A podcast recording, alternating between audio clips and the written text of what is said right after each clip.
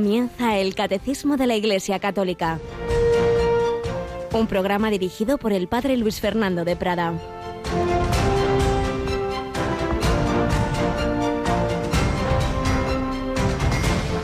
Dijo Jesús a sus discípulos: si vuestra justicia no es mayor que la de los escribas y fariseos, no entraréis en el reino de los cielos.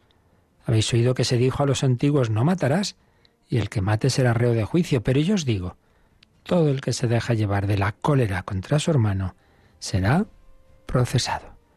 Alabados sean Jesús, María y José.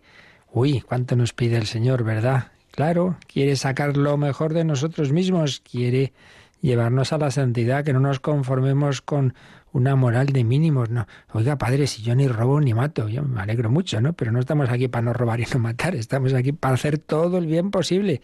Estamos aquí para ser santos, estamos aquí para dejar el mundo mejor de como lo encontramos. No solo, pues bueno, más o menos igual, no hombre, no. Se te han dado unos talentos para que fructifiquen.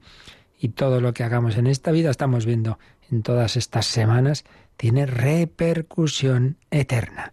Pues se lo pedimos al Señor hoy por intercesión de San Bernabé, hombre de bien, lleno de Espíritu Santo. Y esa unión con el Señor hizo que su apostolado diera mucho fruto. Nos cuentan los Hechos de los Apóstoles. Esa unión con Cristo pues hace fecunda nuestra acción. Una multitud considerable se adhirió al Señor, dice la primera lectura de la misa de hoy. Pues sí, pedimos a Bernabé y a San Pablo, hicieron muchas cosas juntos, otras separados, que nos ayuden a ser buenos evangelizadores.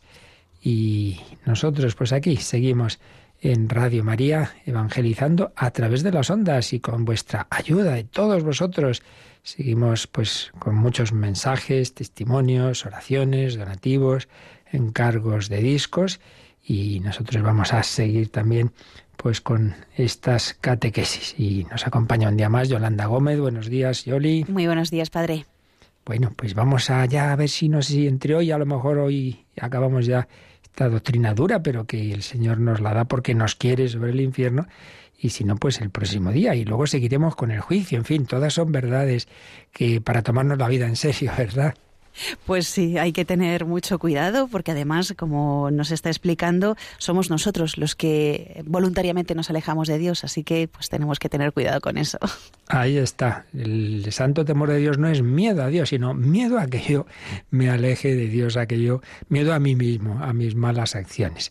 Bueno, pues se lo pedimos todo al Señor, sin angustia, con confianza, y vamos a ver cómo nos enseñó precisamente esa confianza en el amor del corazón de Cristo, el que hoy sigue siendo beato, a ver si pronto ya es canonizado, el padre Bernardo Francisco de Hoyos.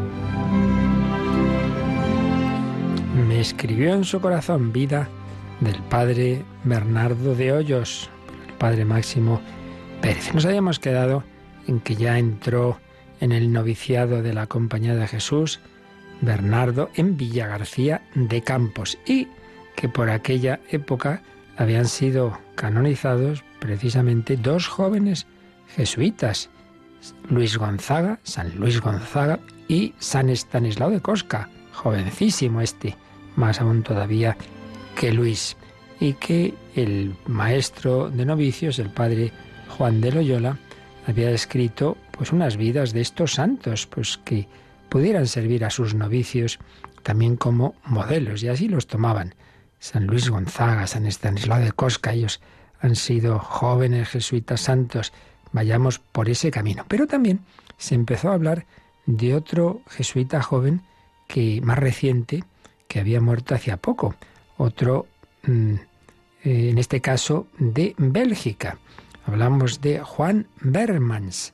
Había ingresado en el noviciado de Malinas, en Bélgica, y muerto solo 5 años después en Roma, cuando estaba haciendo los estudios de la filosofía que se hacen antes de la teología. Juan Berchmans, que se había propuesto precisamente seguir los pasos de San Luis Gonzaga, que había sido alumno de promociones anteriores en el mismo lugar de Roma, donde estaba Juan Berchmans. ¿Veis? La cadena del bien, así como existe una cadena del mal, unos malos ejemplos, un chico que va corrompiendo a su pandilla, pues también está esta cadena del bien, ese seguimiento e imitación de Cristo. San Pablo dirá: imitadme a mí como yo imito a Cristo. Tú eres instrumento para que otros hagan el bien, para que otros se acerquen al Señor, o eres instrumento del maligno.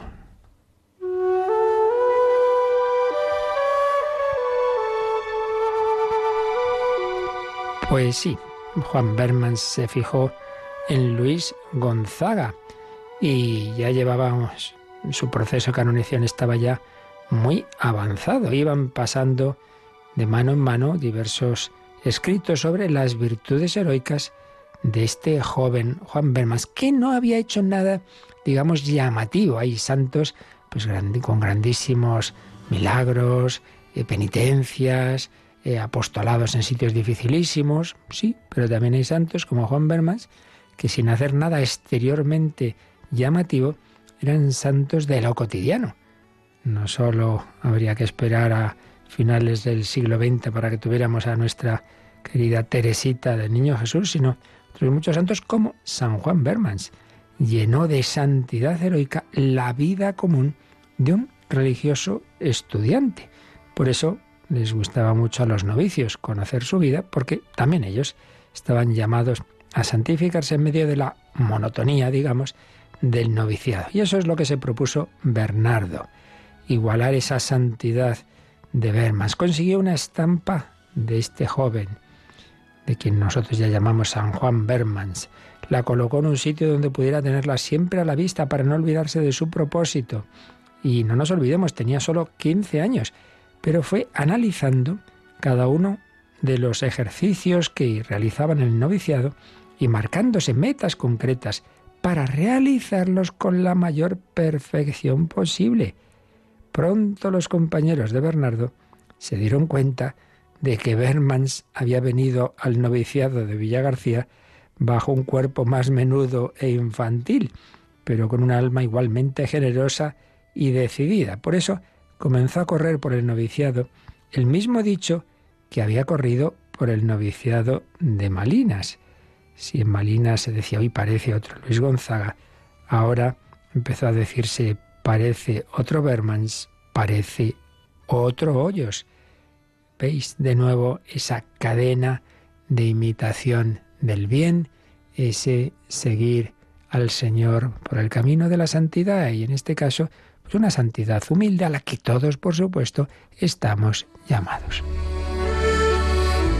Son esos santos de la puerta de al lado que escribía el Papa Francisco en su exhortación sobre la santidad. En ese caso, los santos de la celda de al lado, dirían los novicios de Villagarcía de Campos. Pues sí, los ojos de los compañeros de Bernardo fueron testigos de su continua lucha por la fidelidad a la observancia de las reglas, distintas reglas que hay en la vida religiosa y que había en concreto en ese noviciado. Escribirá el maestro de novicios: he oído a muchos de sus condiscípulos que lo trataron íntimamente y le observaron sus acciones, que jamás le vieron cometer una falta contra la regla. Y eran bastantes y era fácil despistarse con alguna, ni una. No es exageración, sino pura realidad. A la muerte de Bernardo, varios compañeros suyos lo escribieron de su puño y letra en sus declaraciones firmadas. Nunca le vimos faltar a ninguna regla del noviciado. Ese olor de santidad, esa fama de Hoyos como émulo de Juan Berchmans, perseveraron durante años en ese noviciado de Villagarcía y llegaron hasta Italia. 17 años después del paso de Bernardo por Villagarcía, entró en aquel noviciado el joven Juan Andrés Navarrete. que años más tarde sufriría el destierro impuesto por Carlos III a los jesuitas, que por cierto, a veces se habla de diversas expulsiones que ha habido en España, lamentables, judíos, tal, y pocas veces las varias expulsiones de los jesuitas. Esta fue la primera, mira tú, por un rey que era personalmente devoto, pero que estaba muy influido por la masonería. Carlos III expulsó a los jesuitas de España. Bueno, pues este joven Juan Andrés Navarrete llegó a Italia y allí escribió la vida de jesuitas ilustres muertos en el exilio. Y según él, el ideal de algunos de esos jesuitas había sido imitar al venerable hermano Berchmans y a su émulo de Villagarcía, Bernardo de Hoyos.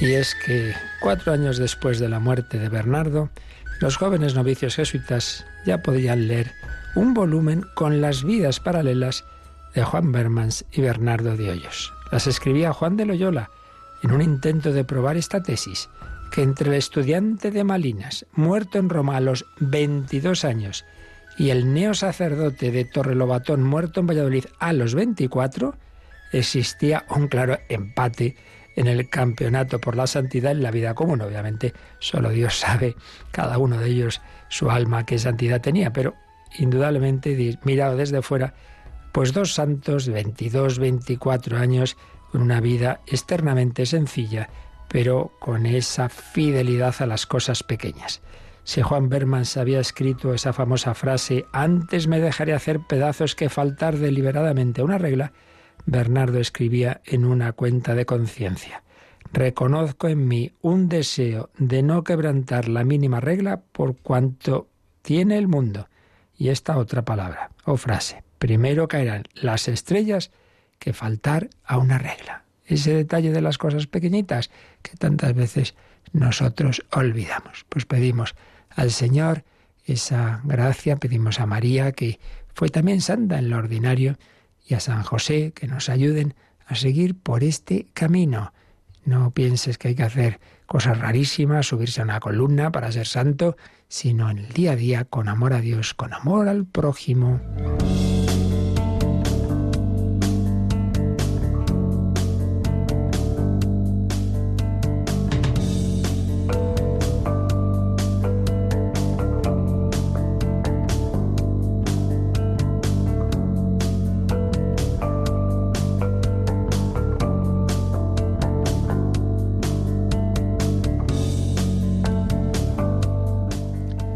Vida ordinaria, vivida en el amor de Dios, en el amor del prójimo, en la obediencia, en la humildad, tiene una repercusión eterna de santidad en el cielo. Todos los que estamos diciendo, Luis Gonzaga, Juan Berchmans, Bernardo de Hoyos, los 2 primeros canonizados, Bernardo de Hoyos beatificado y esperamos que pronto también canonizado, Estanislao de Cosca, con 17 añitos. Se iba al cielo, qué maravilla. Bueno, pues es lo que Dios quiere, pero claro, falta que también quiera el hombre. Por eso estamos terminando de ver esta parte de la doctrina católica dura. Nos gustaría que esto no existiera, pero es que Dios nos ha hecho así, nos ha hecho libres y no nos puede obligar. Lo intenta por todos los medios y nos va a dar a todos gracia más que suficiente para estar con Él eternamente. Pero, repetimos, depende también de nuestra respuesta. Siempre hay respuestas muy generosas, como las de los que estamos hablando, tibias y negativas. Bueno, pues estamos en el último número que dedica el Catecismo a este apartado sobre el infierno. Ya lo leíamos ayer, pero nos queda todavía bastante que profundizar en él. El número 1037. Vamos a releerlo, Yolanda. Dios no predestina a nadie a ir al infierno. Para que eso suceda es necesaria una aversión voluntaria a Dios, un pecado mortal, y persistir en él hasta el final. En la liturgia eucarística y en las plegarias diarias de los fieles, la Iglesia implora la misericordia de Dios, que quiere que nadie perezca, sino que todos lleguen a la conversión. Y recordad que este número termina con una parte de la oración que hacemos en la misa en una de las plegarias, en el canon romano. Acepta, Señor, en tu bondad esta ofrenda de tus siervos y de toda tu familia santa. Ordena en tu paz nuestros días, líbranos de la condenación eterna y cuéntanos entre tus elegidos. La Iglesia todos los días, de una manera o de otra, nos invita a hacer esta petición. Señor, sálvame, Señor, líbrame, líbranos de la condenación eterna y cuéntanos entre tus elegidos. Esto es muy importante, muy importante. Como ya tenemos como muy olvidado todo esto de la vida eterna, pues se nos olvida lo que todo buen cristiano ha pedido siempre en sus oraciones de la mañana, de la noche. Señor, dame tu gracia para serte fiel día a día y sobre todo dame la gracia que llamamos de la perseverancia final. Dame la gracia para que en ese momento decisivo, el momento de la muerte, yo esté contigo, yo te diga que sí, y si me hubiera apartado me arrepienta. Pídelo todos los días. Recuerdo de un monje que nos decía que todos los días, al celebrar la Santa Misa, con el Señor en sus manos, en el momento de la consagración, pedía particularmente dos gracias. Una, la conversión de todos aquellos que estuvieran apartados de Dios y murieran ese día, que el Señor consiguiera entrar en sus corazones y les conquistara y se convirtieran, aunque fuera ese momento final. Y segundo, su propia perseverancia final, santidad, fidelidad a la vocación hasta el final y poder así también llegar al cielo. Bueno, pues vamos a fijarnos un poquito más en este número. Primero, lo que hemos repetido un montón de veces en todas estas catequesis. La primera frase del 1037, que está apoyada en un concilio, que, bueno, en varios momentos de doctrina de la Iglesia, de concilios y papas, Dios no predestina a nadie a ir al infierno. No es que Dios haya dicho, bueno, pues esto es para aquí, esto es para allá, a la tita toca el infierno. Hombre, no. Dios quiere que todos los hombres se salven y lleguen al conocimiento de la verdad, dice San Pablo y San Pedro. Hemos leído esta frase de su segunda carta 3:9. Dios quiere que nadie perezca, sino que todos lleguen a la conversión. Eso es lo que quiere Dios, pero a la vez quiere que sea respetando nuestra libertad a la que Él se dirige. En cualquier caso, nunca nadie piense, no, a mí ya me ha tocado este papel de malo. No, no, no, de eso nada. Dios te llama al cielo, Dios te llama a la santidad. Entonces, Dios no predestina a nadie ir al infierno, sino que para que eso suceda, para que alguien vaya a esa situación, es necesaria, dice el Catecismo, una aversión voluntaria, por tanto libre, no por despiste, no se peca por despiste, por ignorancia. Una aversión voluntaria a Dios. Y eso es el pecado mortal. Y le explicábamos a una consulta que alguien hacía, y dice, bueno, pero entonces lo malo no, o sea, lo que nos puede llevar al infierno no es hacer maldades, sino no es ser amigo de Dios. No, es que las dos cosas están unidas. Si yo vivo en la amistad de Dios, me fío de Él y le hago caso. Claro, Él es mi Señor, Él es mi Creador, Él sabe lo que nos conviene. Esto es muy importante. Las cosas no son pecado porque Dios las prohíba, al revés, las prohíbe porque son malas. O sea, Dios sabe lo que es bueno para el hombre, para la persona, para el matrimonio, para la familia, para la sociedad, para la humanidad. Dios lo ve y lo ve con perspectiva de profundidad y a largo plazo. Yo de repente, uy, qué buena esta comida y qué bueno este licorcito. En ese momento solo veo ese placer inmediato y que tiene esto de malo. Venga, vamos a seguir. Sí, claro. ¿Y mañana qué? ¿O dentro de X meses o años que te has hecho adicto al alcohol, qué? Y esa familia que estás destrozando porque llegas como llegas, y follón, y peleas, y maltratos, ¿qué? Y así podemos decir, bueno, anda que no podríamos contar historias de esa espiral del pecado. Bueno, bueno, pero no pasa nada, si es que en estos tiempos no se puede tener hijos y tal. Muy bien, estupendamente. Y tenemos ya una sociedad con una natalidad que va a la ruina, porque lo muestra la historia, las civilizaciones, la principal riqueza es ese reemplazo generacional, son las personas humanas. Bueno, pues acaba una civilización cuando ya no tiene hijos, cuando llegan otros pueblos que son los que tienen esa fecundidad. Y así en 1000 casos. Dios ve lo que es bueno para el hombre. Entonces, no hay que separar una cosa de otra. El hacer el bien, el fiarse de Dios, pues es consecuencia de la amistad con Él. Si por el contrario no me fío, vivo al margen de Dios, me voy de casa, como el hijo pródigo, y me mantengo en esa situación, dice el Catecismo, aversión voluntaria a Dios, pecado mortal, y persistir en Él hasta el final. Uno no se condena porque hizo un pecado mortal y hasta por eso ya se acabó, sino porque se queda en esa situación de separación de Dios, no se arrepiente, no vuelve a casa. Es el hijo pródigo, no solo que se ha ido y ha hecho maldades ahí lejos de casa, sino que no ha vuelto. Que no ha vuelto. Pues el Señor quiere que vuelva. Y cuando ya ve que se acerca, sale el padre corriendo a abrazarle. Pero podían haber vuelto. Bueno, por eso hay que pedir la gracia. Señor, Señor, yo sé que tú no quieres que ni yo ni nadie perezcamos, pero sé que me conozco y ay, Dios mío, cuántas veces pues hago lo que no debería hacer. Por eso debemos ser humildes y debemos no fiarnos de nosotros mismos en este sentido.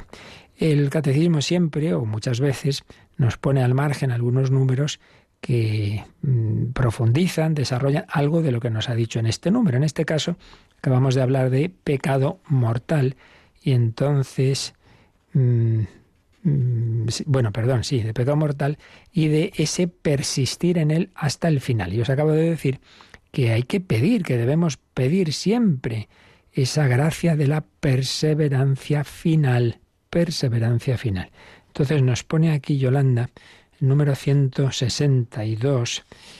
Entonces este número, que claro, lo vimos hace muchísimo, está dentro de los primeros capítulos del Catecismo cuando nos habla de la fe. Y este número se titula La perseverancia en la fe. Vamos a leerlo a ver qué tiene que ver con esto. La fe es un don gratuito que Dios hace al hombre. Este don inestimable podemos perderlo. San Pablo advierte de ello a Timoteo.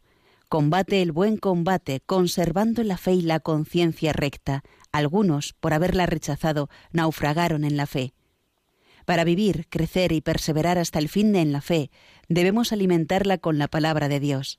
Debemos pedir al Señor que nos la aumente. Debe actuar por la caridad, ser sostenida por la esperanza y estar enraizada en la fe de la Iglesia. Bueno, pues esto es muy importante y no deja de ser, digamos, preocupante.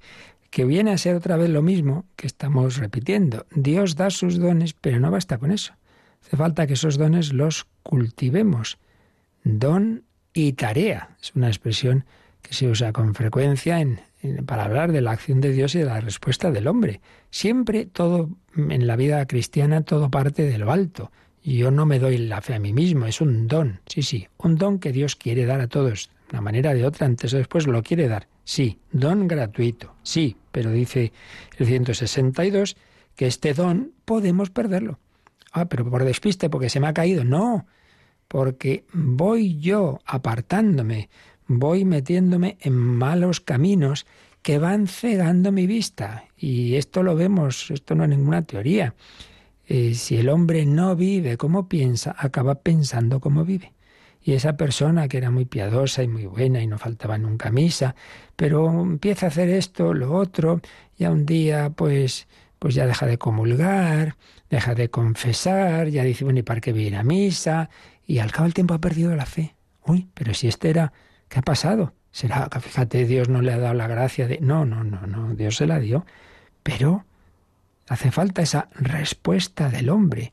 Es tremendo cómo podemos echarnos a perder. Hay casos increíbles, entre comillas, la historia de la Iglesia, sacerdotes piadosísimos que han acabado en la apostasía total. Nadie está seguro, nadie puede decir, no, y fíjate, yo ya llevo años aquí y esta monja que no sé cuántos años en su convento y haber acabado muy mal, porque en efecto es una lucha hasta el final. Por eso nos ha citado el 163 a San Pablo, cuando el hombre ya está hacia el final de su vida y le escribe a su querido discípulo Timoteo, combate el buen combate, esto es una batalla, conservando la fe y la conciencia recta. Algunos, por haberla rechazado, naufragaron en la fe. No solo conservarla, sino crecer. Esos dones de Dios que hemos recibido en el bautismo, esa gracia inicial.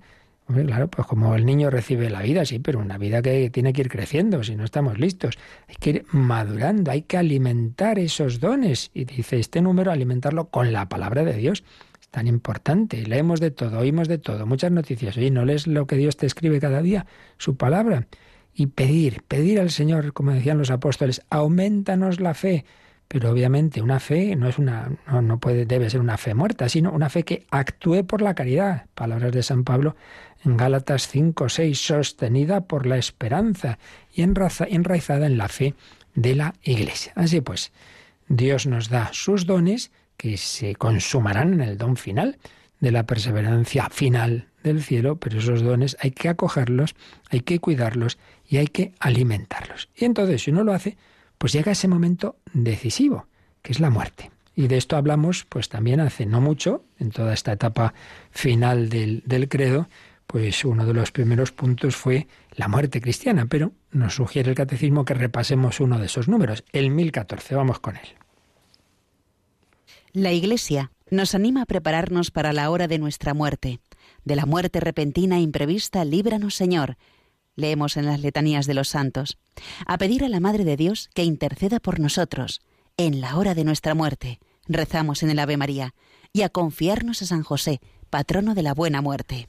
Así pues, este número que vimos hablando de la muerte cristiana es también súper importante, que siempre pidamos mucho. Fijaos qué bonito es, que lo hemos explicado en el programa de Vida en Cristo, explicando la composición del Ave María, cómo en el Ave María pedimos a la Virgen su ayuda en los dos momentos más importantes. ¿Cuáles? El ahora, el momento presente, el único que está ahora mismo en mi mano, ruega por nosotros pecadores ahora, y el segundo momento, el más decisivo, el final, el de la muerte, ruega por nosotros los pecadores ahora y en la hora de nuestra muerte, en la hora de nuestra muerte.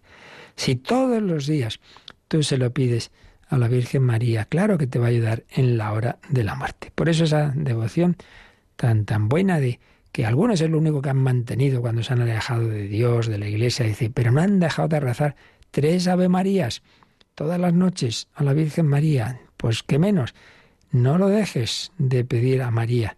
Y ya he contado alguna vez que yo conocí a un chico que muy piedoso, muy fervoroso, y que rezaba, por supuesto, las 3 Ave Marías, y luego pues se echó a perder y estuvo como 20 años pues muy separado de Dios, con muchos vicios, mucho alcohol, un desastre.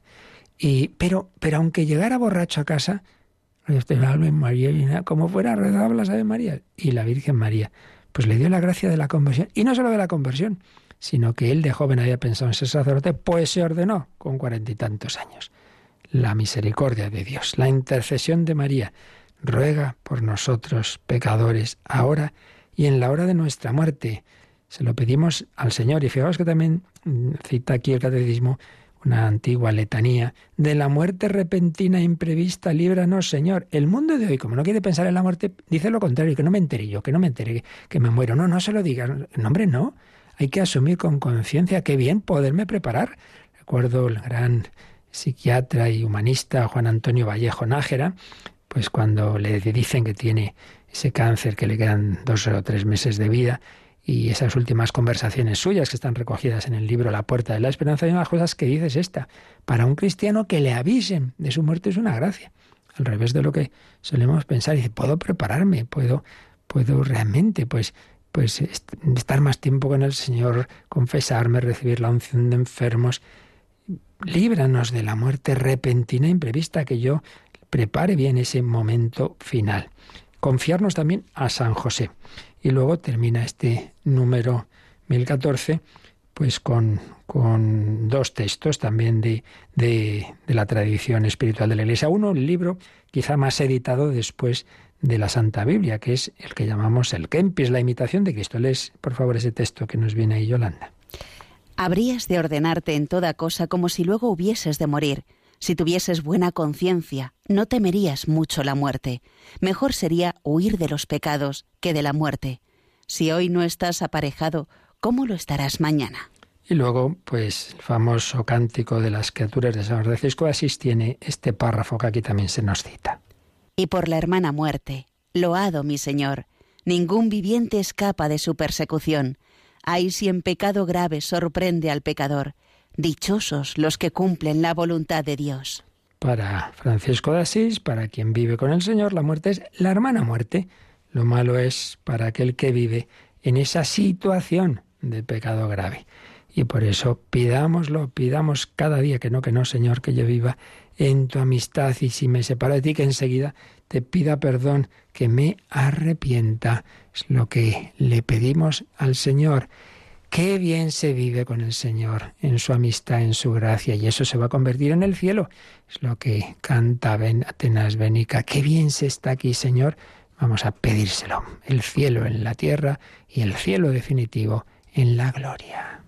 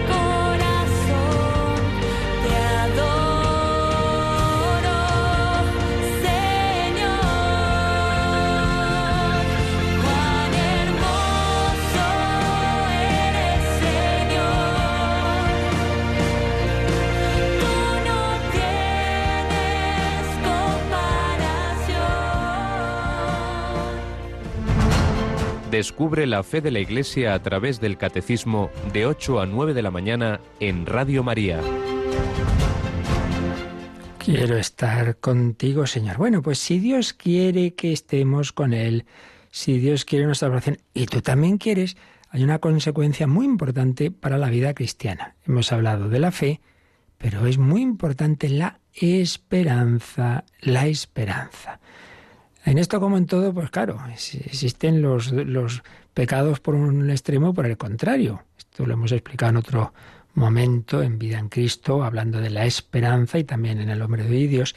La esperanza se peca contra ella por presunción o, por lo contrario, por desesperación. Por presunción, bueno, yo me salvo, hombre, yo soy muy bueno, si yo no sé qué, si yo no sé cuántos, y o crees que por tus fuerzas, pues mal, mal. No te fíes de ti mismo, que eso le pasó a San Pedro. Aunque todos te nieguen, yo no, pues ala, el primero el que lo negó ahí esa noche del Jueves Santo. No te fíes de tus fuerzas. Pero lo contrario, quizás es más frecuente aún, que es la desesperación. Yo ya no tengo remedio después de lo que he hecho. Estaré siempre marcado por mis pecados. Yo me voy al infierno de cabeza. Hombre, no. Si tú quieres estar con el Señor, si tú asumes que eres débil, pero te arrepientes, pides perdón, más vale seguir a Cristo a rastras que no seguirlo. Confía en el Señor. Por eso, aquí este número que nos está hablando, que Dios quiere que todos se salven, nos recuerda, o nos anuncia, mejor dicho, que habrá un punto bastante más adelante en el Catecismo, al 1821, cuando hablemos precisamente de esa virtud de la esperanza, pero que tiene que ver con esto que estamos tratando aquí. Esperar tu propia salvación, puesto que Dios lo quiere y tú también lo quieres. Vamos a leer ese número, Yolanda, el 1821. Podemos, por tanto, esperar la gloria del cielo prometida por Dios a los que le aman y hacen su voluntad. En toda circunstancia, cada uno debe esperar, con la gracia de Dios, perseverar hasta el fin y obtener el gozo del cielo como eterna recompensa de Dios por las obras buenas realizadas con la gracia de Cristo. En la esperanza, la Iglesia implora que todos los hombres se salven. Espera estar en la gloria del cielo unida a Cristo, su esposo. Espera estar en la gloria del cielo unida a Cristo, su esposo. Y esto precisamente lo ilustra con un texto de Santa Teresa de Jesús, que esperaba eso, estar unida a Cristo, su esposo. Lo leemos. Espera, espera, que no sabes cuándo vendrá el día ni la hora. Vela con cuidado, que todo se pasa con brevedad, aunque tu deseo hace lo cierto dudoso y el tiempo breve largo. Mira que mientras más peleares, más mostrarás el amor que tienes a tu Dios y más te gozarás con tu amado con gozo y deleite que no puede tener fin. Así pues, podemos y debemos esperar la gloria del cielo.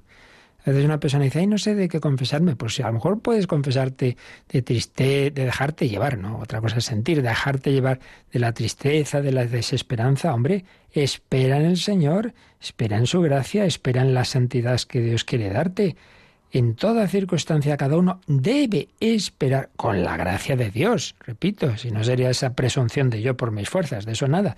Pero con la gracia de Dios cada uno debe esperar, perseverar hasta el fin y obtener el gozo del cielo, que sí, hombre, que sí, que el Señor quiere que todos los hombres se salven. Espera estar en la gloria del cielo unido a Cristo. Espéralo para ti, espéralo para los demás con esa gracia de Dios. Bien, como veis, un ejemplo claro de lo que siempre repito. Todo lo que nos enseña el Señor y la Iglesia no es para hacer elucubraciones, sino tiene un sentido práctico, práctico. Y en este caso, el sentido, la consecuencia práctica es clara, que debemos pedir siempre esa perseverancia, ese no separarnos del Señor. No permitas que me separe de ti, pero que si me separara, pedir sobre todo la esperanza, el que yo no deje de confiar, el que yo vuelva a ti y que en ese momento final, Señor, que me ayudes a unirme a ti. Y en este sentido hay una oración. Inicialmente fue una parte de una homilía, pero se ha convertido en una oración preciosa, maravillosa, de un gran santo, maestro de la confianza en el corazón de Jesús, que es San Claudio de la Colombière, este jesuita que murió joven, 40 y pocos años, y que fue el director espiritual que Dios le envió a Santa Margarita María de Alacoque, esa monja salesa que tiene las revelaciones del corazón de Jesús en Perelemonial, que precisamente son revelaciones de cara a animar a la confianza, porque se estaba extendiendo, especialmente allí en Francia, el jansenismo, que presentaba a un Dios lejano, justiciero, que vamos, que te descuidas y te manda al infierno, que no puede uno comulgar nunca, porque claro, hay que tener una pureza tal que vamos una vez al año y con suerte, ¿no? Y claro, el Señor decía, no, yo quiero que confiéis en mí, tomarse en serio la vida cristiana, por supuesto, pero no con ese temor y tal. Y entonces invitaba a la confianza, y es cuando el Señor pues da esa promesa preciosa de que prometo el don de la perseverancia final, que hagan los 9 primeros viernes de mes. En fin, todo esto que ahora no es momento de detallar, que lo hemos hecho en otros lugares. Pero sí es momento de comentar que este jesuita, director espiritual de Santa Margarita María, maestro de esa confianza en el corazón de Jesús, pues tiene un sermón que luego, pues lo que ahí dice, se ha convertido en una oración preciosa que llamamos el acto de confianza. Lo tenemos grabado en Radio María, lo habéis escuchado varias veces, está en el podcast de Radio María en las oraciones, y bueno, por si alguno, y está, hay estampas por ahí, no nuestras. Hay muchas veces, oiga, mándenme ese librito de lo del Rosario. Radio María no es una editorial, es una radio. Otra cosa es que hoy día las radios tienen también ese complemento de la página web y por eso podemos tener cosas como lo del Rosario, pero nosotros no editamos libritos y folletos, no podemos estar enviando. Si no llegamos a lo nuestro, vamos a meternos en lo editorial. Pero bueno, dicho es lo cual, sí que está en el podcast de Radio María y os leo este precioso acto de confianza que nos anima a que pase lo que pase, aunque metamos la pata 1000 veces, aunque pequemos, no hagas un pecado peor, que es desesperar de tu salvación. Decía San Claudio, estoy tan convencido, Dios mío, de que velas sobre todos los que esperan en ti y de que no puede faltar cosa alguna a quien aguarda de ti todas las cosas, que he determinado vivir de ahora en adelante sin ningún cuidado, descargando en ti todas mis solicitudes. Cita el Salmo 4. En paz me acuesto y enseguida descanso, porque tú, Señor, me has confirmado singularmente en la esperanza. Despójenme en buena hora los hombres de los bienes y de la honra. Prívenme de las fuerzas e instrumentos de servirte las enfermedades. Pierda yo por mí mismo vuestra gracia pecando, que no por eso perderé la esperanza. Antes la conservaré hasta el postrer suspiro de mi vida, y vanos serán los esfuerzos de todos los demonios del infierno para arrancármela. Que otros esperen la dicha de sus riquezas o de sus talentos, que descansen otros en la inocencia de su vida, o en la aspereza de su penitencia, o en la multitud de sus buenas obras, o en el fervor de sus oraciones. En cuanto a mí, toda mi confianza se funda en mi misma confianza, porque tú, Señor, me has confirmado singularmente en la esperanza. Confianza semejante jamás salió fallida a nadie. Nadie esperó en el Señor y quedó confundido, Siracia 2:11. Así que seguro estoy de ser eternamente bienaventurado, porque espero firmemente serlo, y porque eres tú, Dios mío, de quien lo espero. En ti, Señor, he esperado, no quede yo defraudado jamás, Salmo 30. Conocer, demasiado conozco, que por mí soy frágil y mudable. Sé cuánto pueden las tentaciones contra las virtudes más robustas. He visto caer las estrellas del cielo y las columnas del firmamento. Pero nada de eso logra acobardarme. Mientras yo espere, estoy a salvo de toda desgracia, y de que esperaré siempre estoy cierto, porque espero también esta esperanza invariable. En fin, para mí es seguro que nunca será demasiado lo que espere de ti, y que nunca tendré menos de lo que hubiera esperado. Por tanto, espero que me sostendrás firme en los riesgos más inminentes y me defenderás en medio de los ataques más furiosos y harás que mi flaqueza triunfe de los más espantosos enemigos. Espero que tú me amarás a mí siempre y que te amaré a ti sin intermisión y para llegar de un solo vuelo con la esperanza hasta donde puede llegarse, espero a ti mismo, de ti mismo, oh Creador mismo, oh Creador mío, para el tiempo y la eternidad. Amén. Bueno, realmente maravilloso. Qué acto de confianza. Mira, si otros se quieren apoyar en que hacen muchas obras buenas, mucha penitencia, bueno, pues muy bien, pero yo no me fío de mí un pelo. No me fío de mí un pelo. Conocer demasiado conozco, que por mí soy frágil y mudable. He visto ya caer a muchos. Pero no voy a angustiarme, porque yo en quien pongo mi esperanza no es en mí mismo, lo pongo en tu misericordia. En tu misericordia. Bien entendido, no se trata, bueno, entonces ya no voy a hacer nada porque Dios me perdonará. No es eso. Es que yo sé que con tu gracia, aunque yo caiga 1000 veces, te pido que me ayudes a levantarme, a arrepentirme.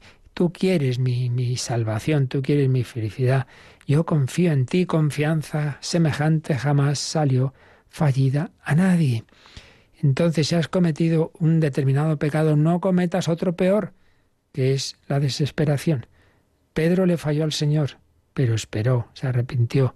Judas falló al Señor. Lo peor no fue la traición, lo peor fue la desesperación. Por eso es tan importante esta virtud de la esperanza. Así pues, oración, pedir el día a día, pedir esa gracia de la perseverancia final, oración y confianza, y pedir al Señor que aumente nuestra fe, que aumente nuestra fe. Confianza en el Señor.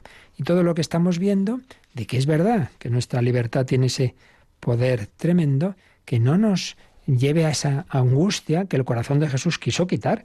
Precisamente, pues, bueno, el corazón de Jesús y todos los mensajes posteriores del Señor a través de toda la espiritualidad de la misericordia, con Santa Teresita del Niño Jesús, con Santa Faustina Kowalska, con la Madre Esperanza, etcétera, etcétera, etcétera. Escribe a propósito del infierno y de la esperanza, este teólogo que ayer también citamos, Bernard Sesbue: si la esperanza vale para todos, vale también para mí. A veces, sí señor, sí, los demás, pero es que yo soy tan malo. No, hombre, Dios no tratará nunca de pillarme a traición. Has hecho un pecado, ahora te vas a morir. Es mi amigo y me ofrece todo lo que necesito para llegar hasta él. Sería necesaria de mi parte una negativa formal y definitiva para ser un día rechazado. Los místicos han hecho la experiencia del riesgo del infierno en el seno mismo de una experiencia no menos intensa de amor. Dejemos la última palabra a Juana de Arco. Esto es muy bonito, que cuando le hacen a la pobre Juana de Arco ese proceso inicuo de mentiras, de calumnias, de una vergüenza, pues un pésimo obispo traidor a todo, y la engañan. Y entonces, bueno, pues ya llega el momento de la muerte y le dicen: bueno, muy segura estás tú, de que te vas a ir al cielo y tal. Dice: ¿qué pasa? ¿Que te crees que estás en estado de gracia? Y dice ella: no lo sé, pero si lo estoy, espero que Dios me mantenga en él. Y si no lo estoy, espero que Dios me ponga en él. Confío en ese amor del Señor, en esa misericordia del Señor.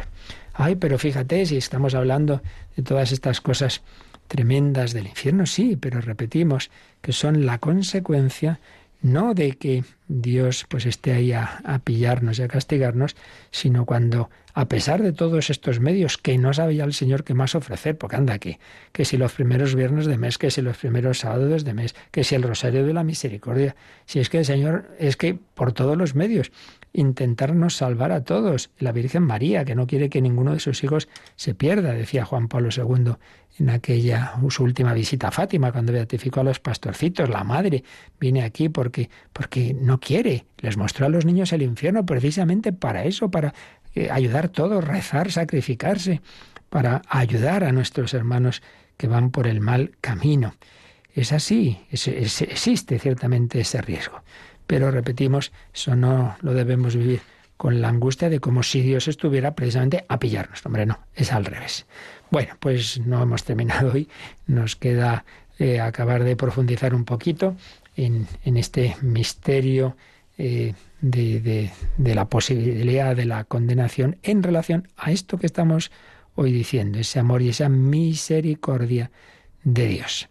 Pedir al Señor esa confianza que expresaba preciosamente San Claudio, Santa Teresita, Santa Faustina Kowalska: Jesús, confío en ti, Sagrado Corazón de Jesús, en vos confío, porque creo en tu amor para conmigo. De mí no me fío, ya sé que soy más que débil, pero con tu gracia y con la ayuda de María. Y no dejemos cada día, cada noche, ruega por nosotros pecadores, ahora y en la hora de nuestra muerte. Amén. Bueno, pues últimos minutos, como siempre, para reposar un poquito todo y también si queréis hacer alguna consulta, y ahora nos recuerdan cómo podéis hacerlo. Participa en el programa con tus preguntas y dudas. Llama al 91005-9419, 91005-9419. Puedes escribir un mail a catecismo@radiomaria.es o escribirnos un mensaje al teléfono de WhatsApp 668-594-383, 668-594-383.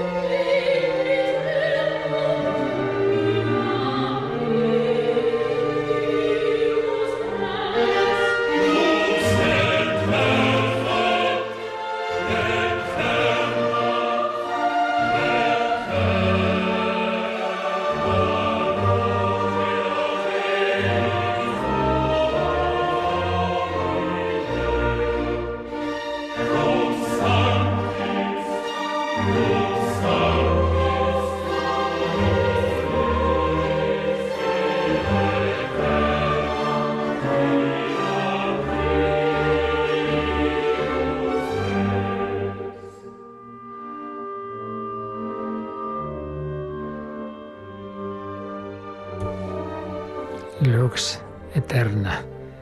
Sí, Señor. Nos preguntaba Joaquín, hay un prefacio, prefacio décimo de los domingos del tiempo ordinario, que dice así: hoy tu familia, reunida en la escucha de tu palabra y en la comunión del pan único y partido, celebra el memorial del Señor resucitado mientras espera el domingo sin ocaso en el que la humanidad entrará en tu descanso. ¿Cómo se interpreta la última frase? Bueno, pues él se refiere al cielo, claro. El domingo sin ocaso es ese cara a cara del cielo de lo que hablamos pues hace ya tiempo. Recordad que hemos ido hablando de la muerte, luego del cielo, luego del purgatorio y ahora del infierno. Entonces ya explicamos que el descanso en Dios no es que aburrimiento, ahí tumbaos, no.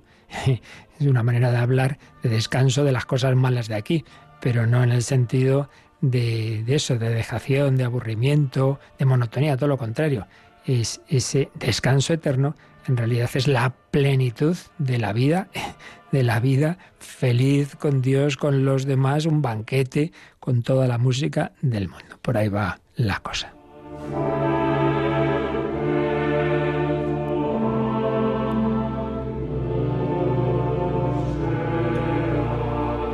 Y otra persona nos escribía, hablando del infierno: ¿qué hacer cuando, aunque te hayas arrepentido y confesado tus pecados constantemente, los tienes presentes en tu pensamiento?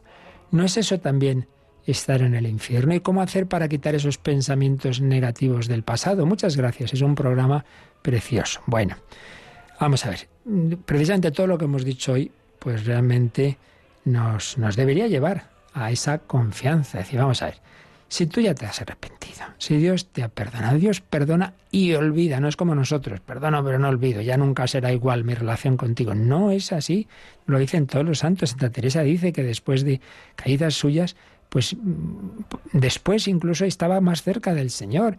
No digamos lo que nos enseña Santa Teresita, en fin, todos los maestros de la misericordia que estaba antes recordando. San Claudio de la Colombière, ese acto de confianza, lo tienes en internet, búscalo, acto de confianza de San Claudio de la Colombière, o en estampas en algún sitio se podrá encontrar, o la grabación la tenemos, como digo, en las oraciones del podcast de Radio María. Pero a veces ocurre que es un tema ya más bien psicológico. Pues igual que uno puede no conseguirse quitar de la cabeza los pecados, pues otro le viene con otra obsesión. Ya es no tanto un tema espiritual, que también a veces es por una mala formación espiritual, no confiar en el Señor, pero otras veces es un tema más bien psicológico, un temperamento obsesivo, eso que llaman el TOC, ¿no? El trastorno obsesivo compulsivo, una y otra vez, entonces me tengo que confesar. Y el pobre confesor dice, ya vuelve otra vez, pero si te has confesado hasta mañana, no, padre, es que no sé si... Es un problema, ya digo. Entonces, ¿qué hay que hacer? Bueno, pues eso, una cosa muy importante en estos casos es la obediencia al confesor. San Ignacio de Loyola, cuando se convirtió, tuvo una época pues también de escrúpulos. Iba a confesarse una bellota y ya le dijo el confesor, mira, se acabó. Si quieres, haz una confesión general, porque había estado muchos años separado de Dios, y si ha terminado, no vuelves a confesarte del pasado, aunque te venga ahí que no sé si me confesé todo, se ha terminado. Dios no es quisquilloso. Una cosa es que hay que hacer las cosas bien y sin ocultar aposta nada, y otra cosa es esa angustia y a ver si llego al cielo y está ahí San Pedro con una libretita y dice, ah, te olvidaste de esto. No, hombre, no, Dios no es así. Pero en fin, vivir con saber que esto es una cruz a veces psicológica, cada uno tenemos alguna cojera, ¿verdad? Pero no más. Y bueno, en esta línea veo también que llega un WhatsApp. El programa del catecismo es muy interesante, se aprende mucho, pero cuanto más aprendo, más miedo tengo, porque yo no estoy nunca a la altura y creo que nunca lo he estado, y corregir tantas cosas me resulta muy difícil. Por eso pido mucho la ayuda de Dios, porque está claro que sin su ayuda no podemos hacer nada, muy poco. Que Dios nos bendiga y perdone todas nuestras culpas. Bueno, tú mismo o misma respondes.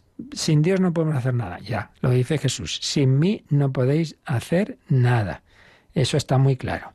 Pero por otro lado, piensa que Dios es un buen maestro. Un buen maestro no pide más ni menos de lo que pueda a sus alumnos. Entonces, una cosa es que, claro, aquí tenemos que hablar en general, pero luego está la aplicación a cada uno en particular. Por eso es tan importante la dirección espiritual, el acompañamiento, el confesor que te conoce, porque luego el Señor a cada uno le va pidiendo un pasito. El pasito de hoy, que no es el de que tendrás que dar dentro de 2 años, que a lo mejor dices, yo eso no puedo. Eso no puedes ahora, pero ahora puedes otra cosa.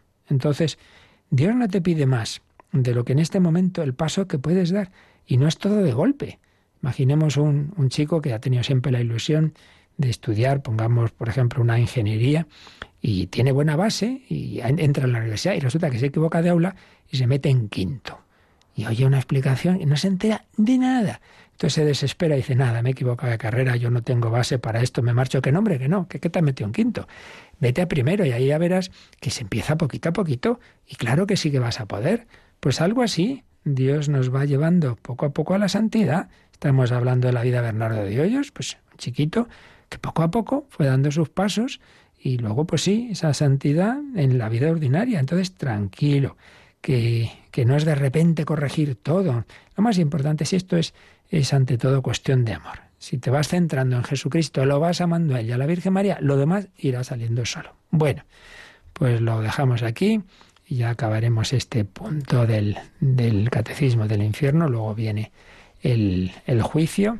Todo pues tiene que ver, pero todo desde esa clave central de toda la enseñanza de Cristo. Es buena noticia, por tanto no es noticia angustiosa. Buena noticia de que Dios te ama y quiere tu felicidad eterna, tu salvación. Y que es capaz de superar, con su gracia, darte la gracia para que superar el pecado y que no quede como algo que ya no tiene remedio en tu vida. No es verdad. Dios perdona y olvida.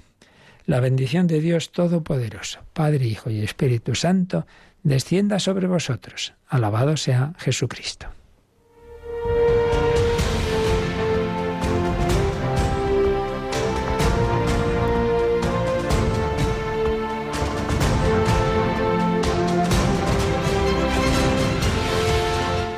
Han escuchado en Radio María el Catecismo de la Iglesia Católica, un programa dirigido por el Padre Luis Fernando de Prada.